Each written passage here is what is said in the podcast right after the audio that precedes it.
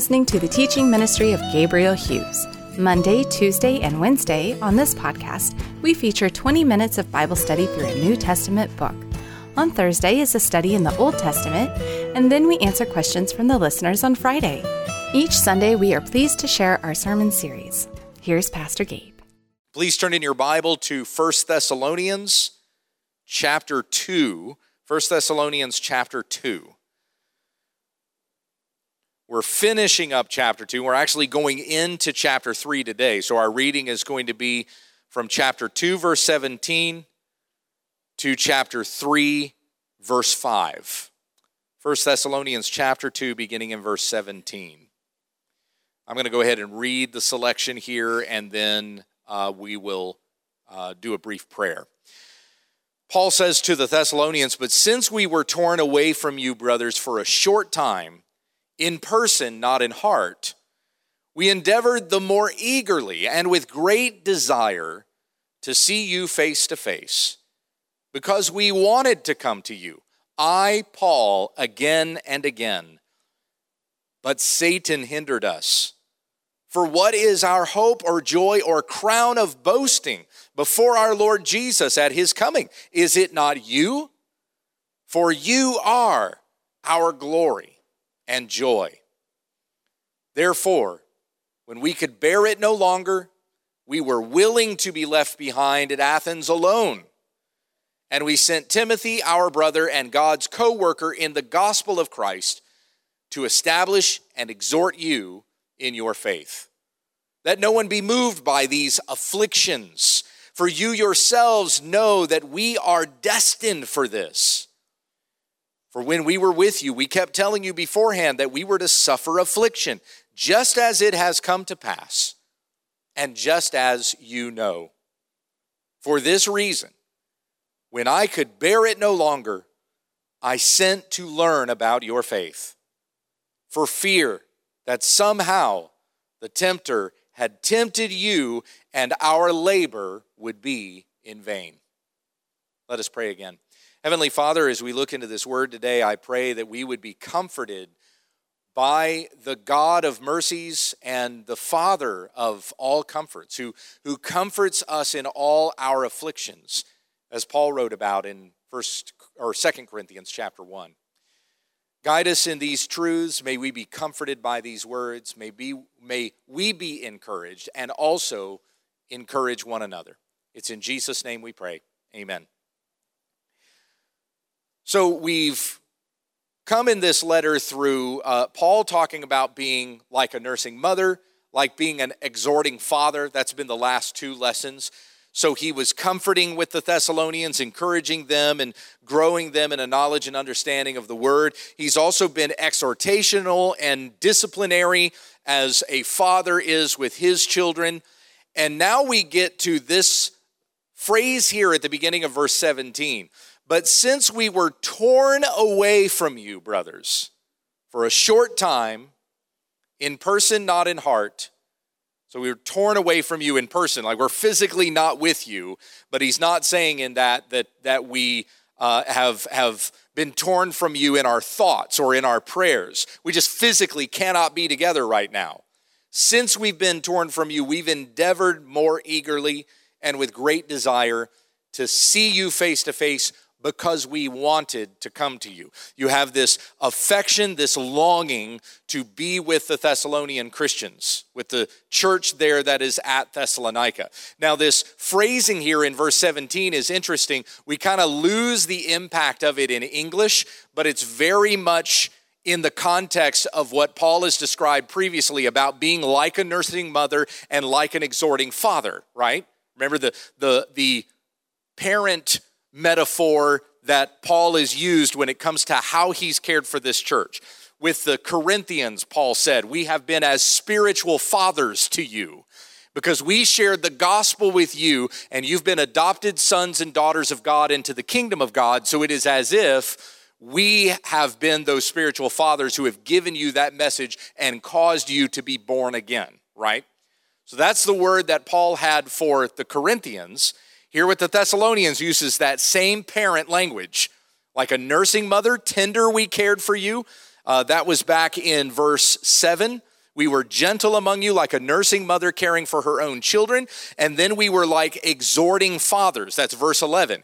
You know, like a father with his children, we exhorted each one of you, encouraged you, and charged you to walk in a manner worthy of God who calls you into his own kingdom and glory. Moms tend to be more tender, dads tend to be more imperative, right?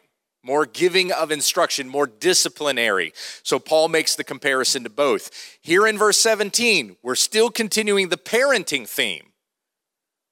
Really? How's that? Well, again, there's something that's slightly lost in translation there. But since we were torn away from you, literally in the Greek, that's read this way we have been torn from you and orphaned. So you've been made as orphans because your spiritual parents, who have been like loving mothers and fathers to you, have been torn away from you for a short time. So we feel like we've been orphaned. That's the language that Paul uses there. This, this further um, uh, uh, sort of accentuates the loving language that Paul uses with these Christians. We should not think that so unusual. You see, throughout his letters, Paul has a, a deep yearning for those that he is writing to. Every single letter is like this. There's not a single letter of Paul's that you could read and just be like, you know, it's just a casual letter. No, it, it is filled with emotion, pouring out his heart to these churches that he writes to, even to the Galatians. Like he's angry with the Galatians. it's pretty plain right from the beginning of that letter, saying things like, Oh, you foolish Galatians, who has bewitched you? I'm astonished that you've turned to a different gospel as if there was another gospel. And even within that letter, Paul says to the Galatians, I feel like that I am in the anguish of child labor pains as if I have to give birth to you again. that's, that's some pretty intense language there. Like, I've already labored over you with the gospel that you would know this and become Christians. Now you've turned to a false gospel. I feel like I'm in labor pains over you again. And the way he finishes that letter, his sign off at the end of Galatians, I think we're, we're familiar with that conclusion where he says, See what, what large letters I am using when I'm writing to you. This is my hand, I am writing to you so emphatically. But he also says, Let no one trouble me any longer. The word that I've heard about you, about the Galatians, troubled me because I've heard that you've turned to a different gospel. Paul yearning in his soul, in his very spirit, for these Christians that he writes to, any letter that he writes. Now, with the Thessalonians, it's a totally different tone than he takes with the Corinthians or with the Galatians. But you still hear this pastoral affection, this pastoral love, and this of rejoicing, not of anguish. With the Corinthians, with the Galatians, yeah, there's quite a bit of anguish there over what he had heard that they were doing, that they had turned from the gospel into other things, that the Corinthians were even looking like the world and not looking like the church. But with these Thessalonians, Paul has received this word that they are doing great. And even though they've been persecuted, and even though Paul and his missionary brethren had to be torn away, and the Thessalonians orphaned because they were separated from one another, even though this has happened, yet they have remained steadfast in faith. And Paul rejoices over that. And we're going to see a little bit more as we continue to read here. We'll see this more in the section in chapter three. Uh, but but Paul, exactly what Paul's concern was. Like, what was he afraid of happening? Why did he have such great concern for the Thessalonians? Why did he want to hear what was actually going on with them that he had to send Timothy to them to come back and give him a report?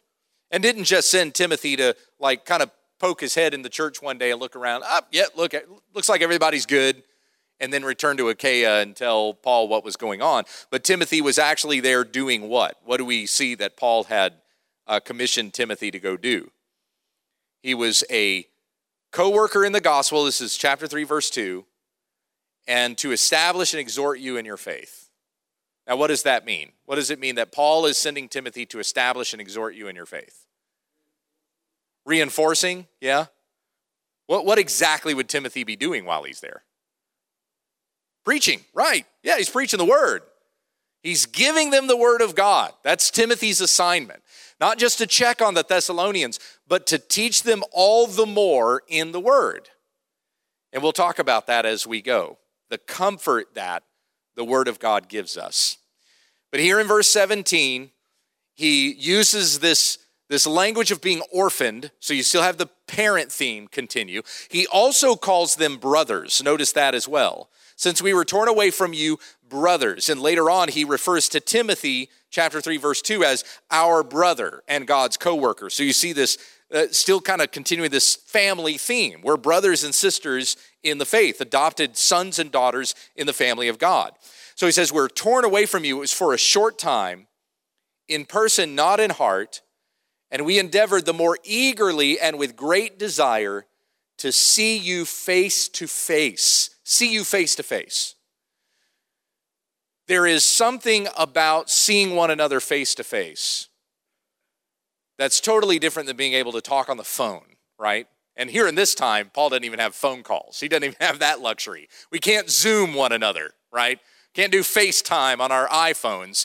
I have to send Timothy. Timothy has to come back with a report, and I kind of have to go vicariously through Timothy. Everything's going well with the Thessalonians. Oh, praise God. Well, I'm writing a letter to them. Paul writes this letter and sends it to the Thessalonians. And this is after Timothy has been there and come back with his report of how things are going on in Thessalonica.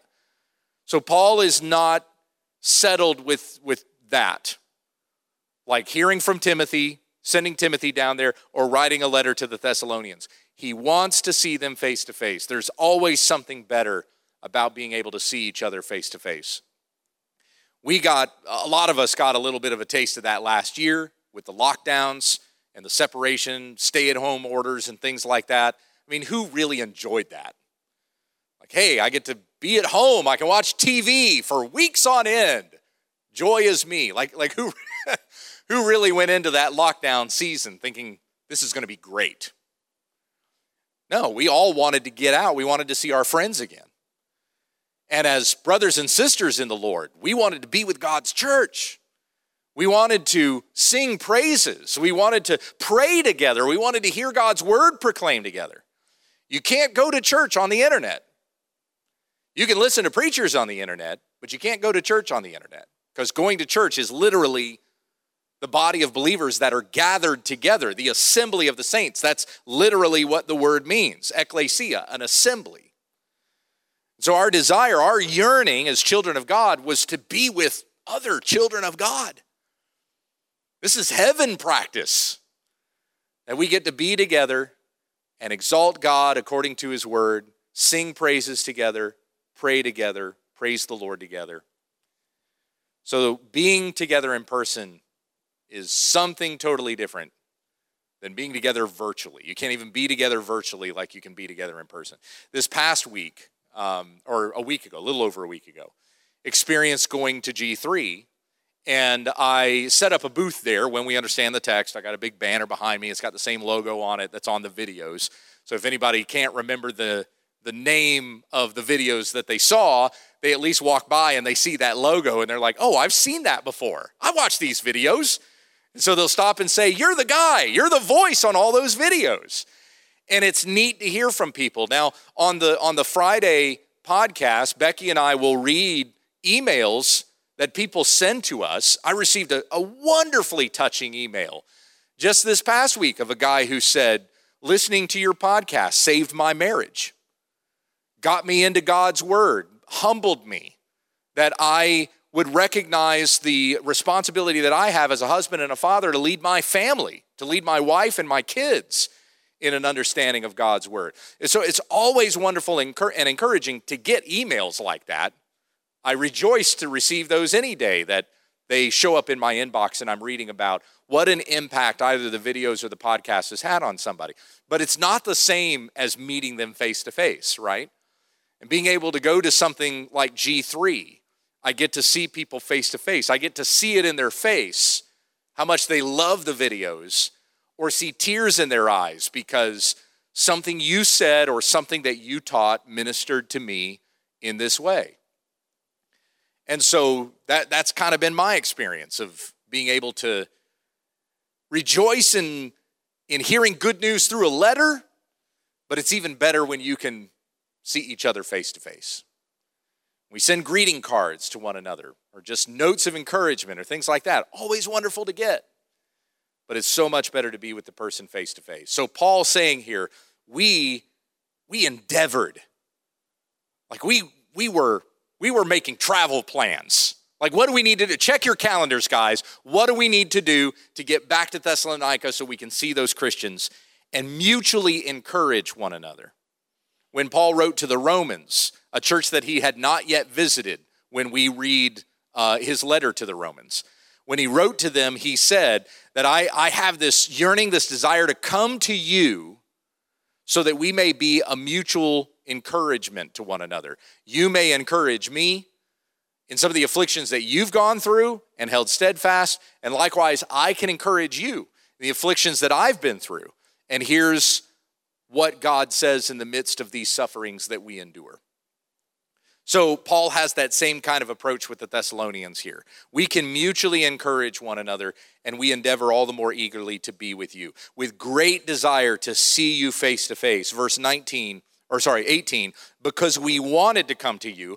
I, Paul, again and again, but Satan hindered us. First, let me make a mention of that I, Paul, again and again. So when you go back to 1 Thessalonians 1 1, you see who's writing the letter Paul, Silvanus, and Timothy to the church of the Thessalonians in God the Father and the Lord Jesus Christ, grace to you and peace. So we have three names that are mentioned there, but we know it's specifically Paul's voice that we're hearing throughout 1 Thessalonians, not the three men together. And, and some of those clues, uh, uh, some of those clues that we get are like this verse, verse 18, where it says, "We wanted to come to you, I, Paul, again and again." So Paul making sure that you recognize it's the apostle who is calling to your attention these things that we're writing to you. But he says Satan hindered us. Now we see this come up twice. In fact, this particular section we're looking at this morning is kind of filled with pairs, right? We see two mentions of brothers uh, we see two mentions of Satan hindering. Satan hindered us, and then the next reason, or, or, the next place that comes up is in chapter 3, verse 5. For this reason, when I could bear it no longer, I sent to learn about your faith, for fear that somehow the tempter had tempted you, and our labor was in vain. So we see things come up kind of uh, uh like two times as Paul mentions this. So Satan hindered us. In what way Satan hindered Paul and his missionary brethren, we don't know. He doesn't say exactly how he was hindered. I read from one commentary that suggested that uh, if you go back to Acts chapter 17 and the story of Paul coming to Thessalonica the first time and sharing the gospel there, remember the, the rabble that had kind of stirred up against Paul, and he had been brought against the civic authorities. But there was a guy named Jason who came forward, and what did he do to get Paul out of this? Like he he gave some money to the officials, right? So, hey, let me pay you off and you let Paul and his brothers go. And that's eventually what happened. Jason paid money, Paul and his brothers went away. Well, one commentary that I read was that part of that agreement, this has still got to be speculative because the text doesn't say this, but part of that agreement was that Jason had made a deal with the city officials that if you let Paul go, he won't ever come back again. So that, may, that means the deal would be crooked. I mean, already, you know, kind of the bribe, the paying of money looks kind of fishy anyway. So if that was what Jason said to the city officials, he made some kind of agreement, Paul's not going to come back if you let him go. Well, that would have been something satanic. Paul didn't agree to that. But was that the thing that would have prevented then Paul from coming back to the Thessalonians?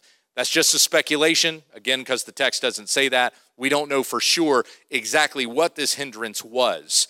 Paul wants to come to Thessalonica. And even his staying there in Corinth for a year and a half, that's by the providence of God. God in, in Acts uh, chapter 18 told Paul to stay there. No harm would come to you. Now, harm came to his brethren. Sosthenes was dragged before the city officials and was beaten but no harm came to Paul. So Paul was told by God, stay there in Corinth, for there are many people here in this city who fear my name. And so Paul did. He continued to labor there in Corinth. That was by the providence of God that he would be there doing that. He wanted to be there doing that. But if the opportunity had been given to him to be able to go back to Thessalonica, especially considering how short a time that he was there, he would have taken it. But somehow Satan was preventing him from being able to get back and do that. Verse 19 For what is our hope or joy or crown or boasting before the Lord Jesus at his coming? Is it not you? For you are our glory and joy. Now, over and over again, we've heard in this letter Paul saying that we did not come with the gospel for our benefit, but for yours, right? We even have the last statement in this section in chapter 3, verse 5. It says, if, if the tempter had tempted you, if you had fallen away from the faith, if you had heard it for a moment but then turned to something else, well, then our labor would have been, uh, would have been in vain. And we know from that word, as it showed up earlier in 1 Thessalonians, it means empty. What we would have done for you would have just shown up empty. It would have been all for naught because you would not have remained in the faith. You would have gone a different direction. Paul is not doing this for himself, he is doing this for the benefit of the Thessalonians. And what ultimately is his reward for this? His reward is to know that these Thessalonians have become Christians and are inheriting eternal life in Jesus Christ. So that on that day, when Paul stands before Christ, he may present the Thessalonians and say, Here are the ones that you gave to me to be faithful with. I gave them your word, and now they are yours forever. Uh, in, the, uh, in the book of Revelation, when you have the 24 elders on uh, their thrones gathered around the main throne, which the Lamb is sitting upon, it says the 24 elders bow down before the throne, and what is it that they cast down? Anybody remember? No, not, not a scroll. What say again? Crowns, right. The 24 elders bow down before the throne and they cast their crowns down. Now, Paul says over, uh, over and over again in his letters, several times in his letters, he talks about receiving a crown. Now, when we hear crown, what do we think of about crowns? What kind of crown do you picture? Yeah, like a physical king crown, like probably, probably gold and has some jewels in it. Is that is that the kind of crown you picture when you when you hear about crowns we're going to be wearing in heaven? Is that not the crown that you think of? Whenever Paul mentions crown, this is every time in Paul's letters. I'm not talking the whole New Testament, but at least the way Paul talks about it, okay? Every time he mentions a crown, he's talking about the wreath that an athlete receives when they win a race. That's the kind of crown he's talking about but it's a sign of victory. You've won, so now you get a crown, okay? So even if you take that same concept of a crown and you and you apply it to the 24 elders, they've received a reward. They've finished, they've conquered, they are reigning. So they get a crown. What do they do with the very thing that Christ gives to them? They give it back they offer it to Christ. They cast their crowns down in worship to Him. So everything that we get in glory, all the treasure, all the reward that we receive, which is going to be wonderful and marvelous and beyond anything that we could ever ask or imagine. Whatever you could ask Christ for in this life, He's going to give you greater than that in the life to come. Amen? Whatever we receive as reward in heaven, is given to us that we may honor and glorify Christ with it. And same with Paul in this work that he's doing. He's been given these churches that he's been so privileged in the calling of Christ to be able to plant and share the gospel, and many people have come to faith because of this. And yet, everyone that comes to faith is somebody that he can present to Christ for his glory. It's not for Paul, it's for Christ's glory. Amen? For what is our hope or joy or crown of boasting? It's not in ourselves, it's in you it's in Christ. For you are our glory and joy. Verse 20. Now, glory is to receive honor from someone else, joy is that feeling of exuberance or jubilation from within yourself. Okay? It's one's own expression. That's the difference between glory. So, glory would be an expression from somebody else, joy would be an expression from yourself. So, Paul indeed receives glory from others, or he rejoices in hearing the testimony of others when he knows that the story of the Thessalonians has gone far, far and wide. Remember that we read about that back in chapter one? So, the, the testimony about the Thessalonians has become this was a people who worshiped idols, and they turned from those idols to worship the one true and living God, right?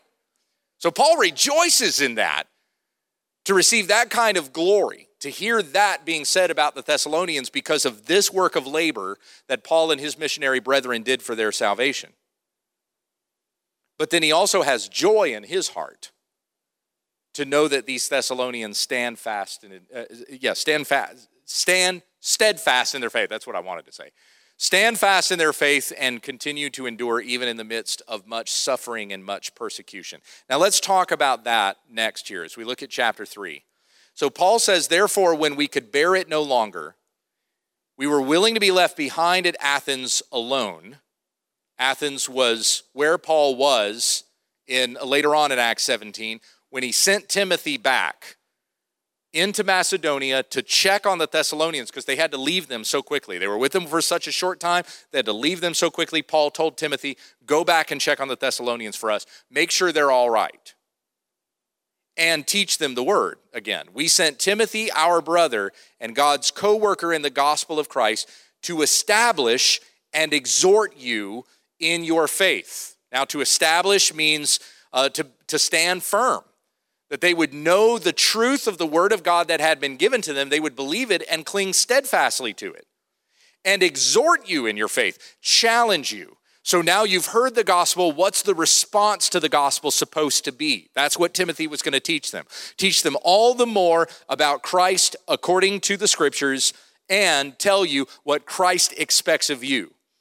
The imperatives, the applications of the gospel in your life. And Paul's even going to get to that with the Thessalonians. First Thessalonians chapter 5 is filled with, uh, with those kinds of exhortations.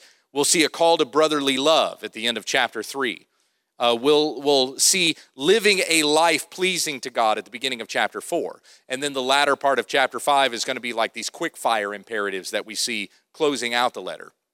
So these are like some of the things that Timothy would have taught to the Thessalonians while he was there, establishing them and exhorting them in the faith using the word of God. That's how we come to faith.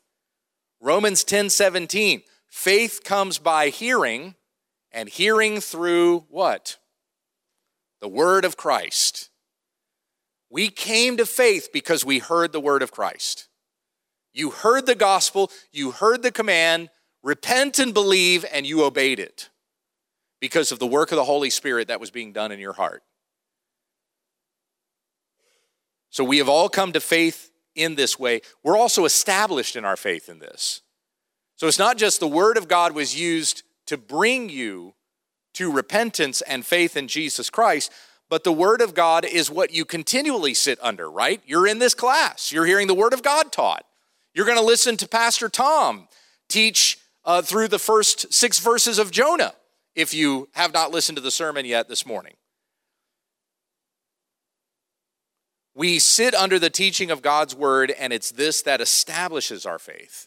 It's this that grows us in our faith. It's this that continues to challenge us that we may do what is honoring and glorifying to God from week to week. That no one be moved by these afflictions, Paul says in verse 3. For you yourselves know that we're destined for this. We're destined to be afflicted for the gospel of Christ. For when we were with you, we kept telling you beforehand that we were to suffer affliction, just as it has come to pass. They saw the afflictions that Paul and his missionary brethren went through, and they've endured those afflictions already. And just as you know, Paul says, And for this reason, when I could bear it no longer, I sent to learn about your faith, for fear that somehow the tempter had tempted you and our labor would be in vain. So Satan prevented Paul from coming back to Thessalonica, but was Satan's effort successful? Was it? No, it wasn't. Paul wasn't able to get back to Thessalonica, but who's still working there? God, yeah. With the gospel that had been given there, God's purposes continue. Even though Paul physically couldn't get there, the Spirit's there, the Spirit's still working in the hearts of those Thessalonians to come all the more to conviction of faith and believe. Now, what was Paul afraid of happening to the Thessalonians? Let's turn to Matthew chapter 13. Turn to the Gospels, to Matthew chapter 13. So This is the first parable that we have of Jesus in the Gospels in Matthew 13, and it's also my favorite parable. It's the one that I've probably studied more than any of the other parables uh, that Jesus gave. There was, there was one I was, I was really into this past week. I was reading on the wheat and the tares, which is later on in Matthew 13, and I was, I was just like, oh man, that's such a good parable. I don't spend enough time in that parable. but I love this one. I love the parable of the sower in Matthew 13. Let's look at this together, verses 1 through 9. Uh, eh, skip to verse 2. Great crowds gathered about him he got into a boat, sat down, and the whole crowd stood on the beach, and he told them many things in parables, saying, A sower went out to sow. And as he sowed, some seeds fell along the path, and birds came and devoured them. Other seeds fell on rocky ground, where they did not have much soil, and immediately they sprang up, since they had no depths of soil. But when the sun rose, they were scorched and they had no root. Uh, uh, uh, but when, sorry, but when the sun rose, they were scorched, and since they had no root, they withered away. Other seeds fell among thorns, and the thorns grew up and choked them. Other seeds fell on good soil and produced grain, some a hundredfold, some sixty, some thirty. He who has ears, let him hear skip to verse 18. The disciples ask Jesus, What is the meaning of the parables? Why do you speak to them in this way? And he says in verse 18, Hear then the parable of the sower. When anyone hears the word of the kingdom and does not understand it, the evil one, the tempter, remember, comes and snatches away what has been sown in his heart. This is what was sown along the path. As for what was sown on rocky ground, this is the one who hears the word and immediately receives it with joy. Yet he has no root in himself, but endures for a while. And when tribulation or persecution arises on account of the word, uh, uh, on account of the word, immediately he falls away. As for what was sown among thorns, this is the one who hears the word, but the cares of the world and the deceitfulness of riches choke the word, and it proves unfruitful. But as for one that was sown on good soil, this is the one who hears the word and understands it. He indeed bears fruit and yields. In one case, a hundredfold, in another, 60, and in another, 30. So, having read the parable here that Jesus gives in the parable of the sower, what was Paul's concern? What was he afraid was going to happen to the Thessalonians? What's that? They were going to fall away. How, how were they going to fall away? What's Satan? Yeah, Satan was going to snatch it away. Yeah.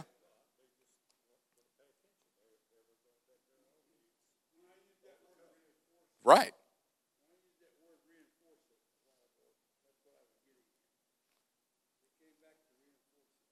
Yeah, to know that this was true. Absolutely. Yeah.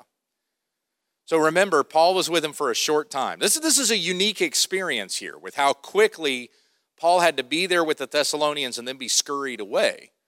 Every other instance we have of Paul going into a place and planting a church, he's there for quite a bit longer, not three weeks. This was just a few weeks that he had with the Thessalonians in one of the richest cities, the richest city in Macedonia, one of the richest cities in the Roman Empire. And he's with them for such a short time.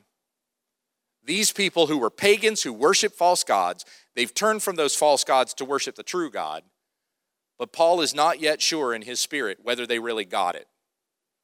Or was it just momentary while we were there?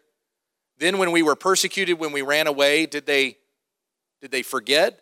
Look at look at the three soils before the good soil again. You've got the path, you've got rocky soil, and you've got the thorns, right? Look at what happens to each one of those. When anyone hears the word of the kingdom, that's what the seed represents, and does not understand it, the evil one snatches away what was sown in his heart, and this was sown along the path. Couldn't that have been some of those there in Thessalonica? It was so quick. Paul was just there for a short time. Share the gospel. Boom, he's gone. There could have been those there that are like, well, I heard it, but I don't believe it. And the evil one came, snatched it away before it could have been sown in their heart. Look at the next soil. As for what was sown on rocky ground, verse 20, this is the one who hears the word and immediately he receives it with joy.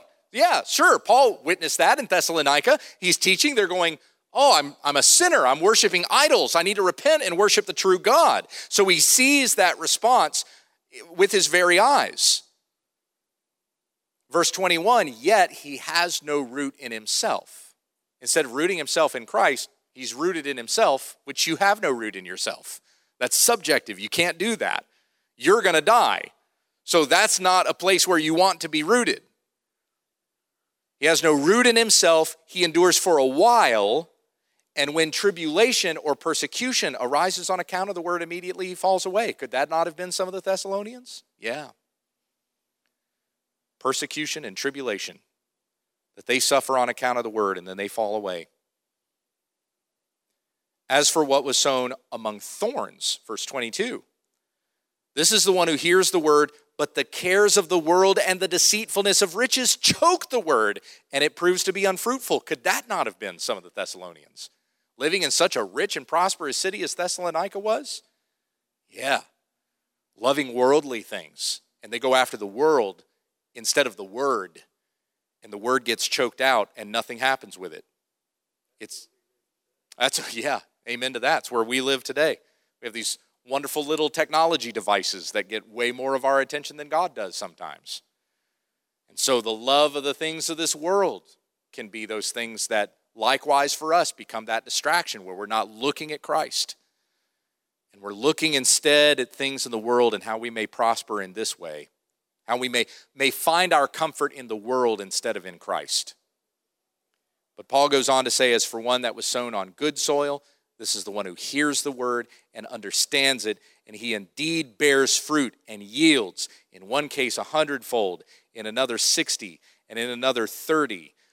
Which one of these four soils was the Thessalonian Christians? The, the last one, right? They were the good soil that heard the word and received it and worshiped Christ. And Paul sends Timothy back there to work that soil all the more. But Timothy's able to come back and say, Paul, the crop we planted is doing well, it's growing and the struggles and sufferings and persecutions and temptations that exist in this world have not prevented them from receiving Christ and growing in Christ. And my friends, we have to be careful that the afflictions that we face in this world, whether that's persecutions, whether that's our circumstances, or whether that's even the temptations of the world that try to woo us from Christ into what Satan's doing in this fallen kingdom.